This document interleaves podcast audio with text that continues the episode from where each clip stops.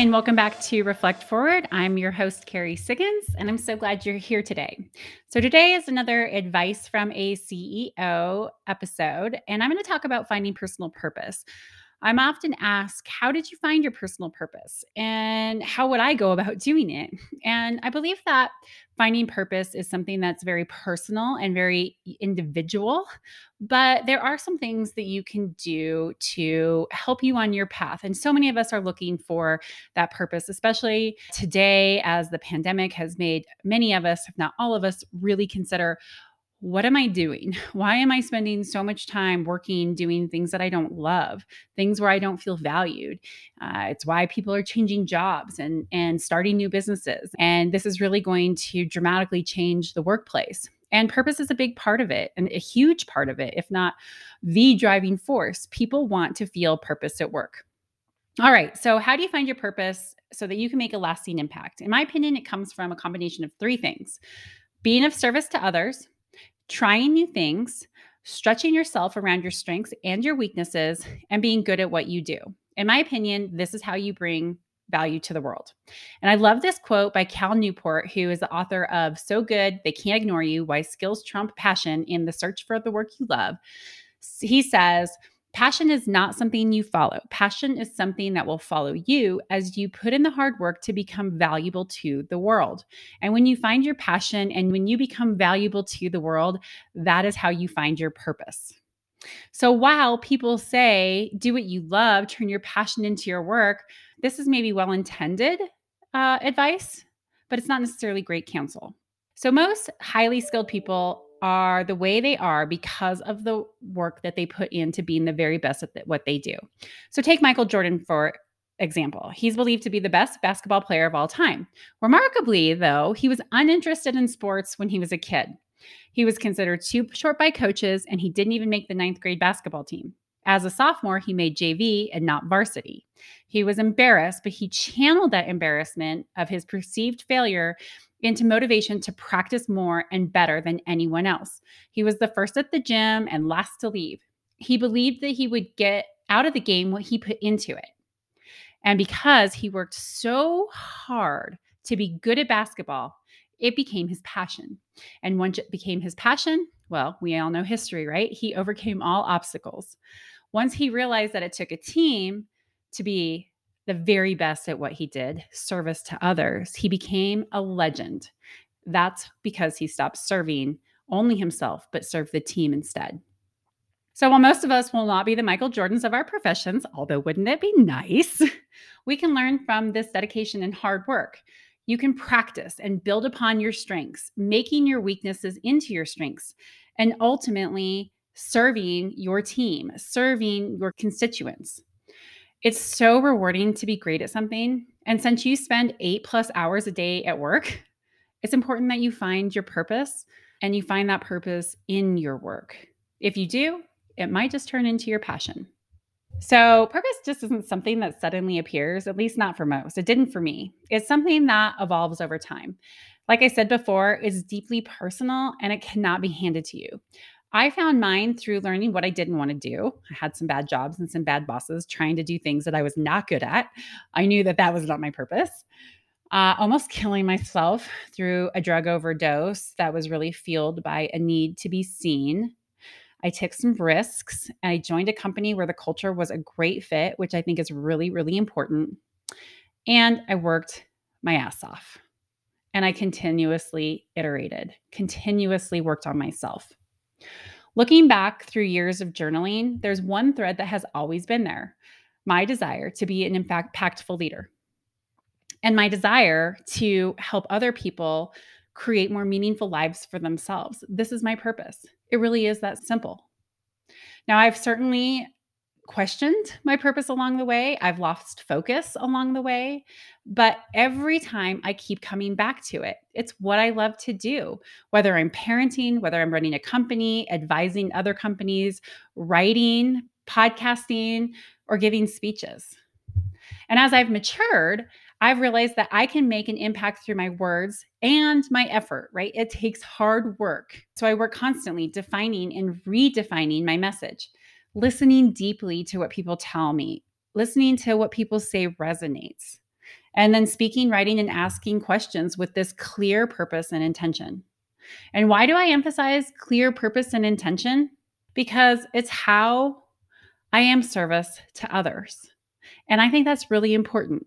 You must serve others to find that deep personal purpose. You have to be tied into something that's so much bigger than yourself. So I shape my thoughts and words to provide the most value possible to those who read and listen. It's how I'm service to them. The more I practice, the more I improve. The more I improve, the wider my audience becomes, and the more I'm living my purpose. It's this really circular effect, and it builds upon itself. Another aspect to purpose is that I push myself to do hard things, to see what I'm capable of physically, mentally, and spiritually. When I read Viktor Frankl's A Man's Search for Meaning, his philosophy that we find purpose in suffering resonated with me. He said, In some ways, suffering ceases to be suffering the moment it finds meaning. While I'm in no way comparing my journey to those who have suffered the horrors of something like the Holocaust, I too find purpose in suffering because my suffering has meaning. The pain and the hardship of pursuing impact, pushing yourself beyond what you thought possible, ignoring the people who tear you down or who work against you or who don't believe in you, that is how you find purpose. But making an impact has meaning, and suffering further ingrains your purpose. It makes it more real, it makes it more meaningful, at least in my experience. All right, so how do you find your purpose? One, try new things. As I said earlier, I've had crappy jobs, that ineffective bosses that taught me much about what I didn't want to do and how I didn't want to lead. These negative experiences were more powerful than positive ones in shaping my purpose. I watched leaders in these companies and analyzed their efforts, styles, and how they ran their organizations. I volunteered, sat on the school board, chaired the local economic development organization, spoke at events, and wrote articles. I tried an engineering job, a sales job, an operations management job. I ran a few ultra marathons, got into and quit CrossFit. I hated mountain biking for years before I fell in love with it. All of these experiences helped shape my purpose. Number two, take some risks. Packing up my life and moving to Durango with no money and no job was risky even though it was riskier to stay in Austin when I was such a mess. Applying for a job I was grossly underqualified was gutsy, but worth the chance of rejection. Getting on stage in front of thousands of people sharing my deeply personal story took courage. Saying no to opportunities that distracted me felt bold. Would people judge me? To find your purpose, you must take risks, pushing boundaries of what you thought possible, expanding your competency zone. It feels good to do hard things. Doing them will help you find your purpose. Number three, build a tribe. It's hard to find passion and purpose if you don't feel like you belong.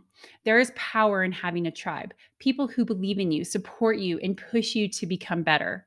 I found my purpose through the support of my mother, my teammates, and founders of StoneAge my board, and my tribe of readers and listeners.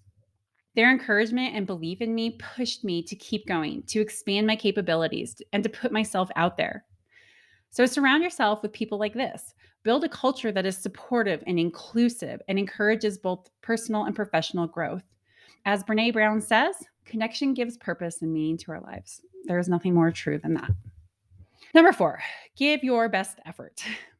There is a saying that mastery leads to purpose, which I wholeheartedly believe. The more I write, the become better I become. The better I become, the more I enjoy doing it. And I create more impactful messages. Making an impact is my purpose. See how it works? Channel your inner Michael Jordan. Practice, practice, practice, and more practice. Look at new tasks and challenges as strength and conditioning exercises. With every task complete and every challenge overcome, you've built your getting good at your job muscles. So give your best effort, analyze your performance, and then practice some more. Remember, mastery will lead to purpose over time. Number five, never stop learning. Hiring a writing coach and speaking coach expanded my knowledge, opened doors for me, and helped me refine my skills. They have taught me so many things.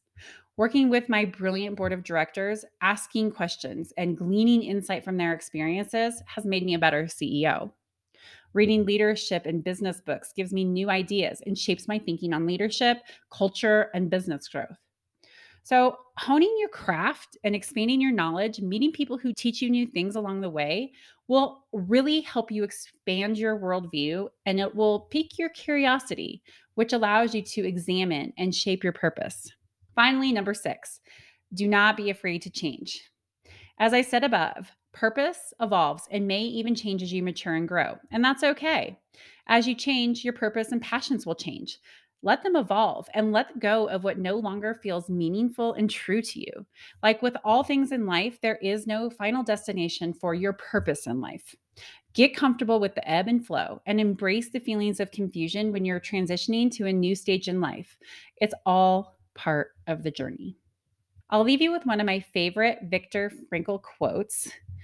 And he says, It did not really matter what we expected from life, but rather what life expected from us.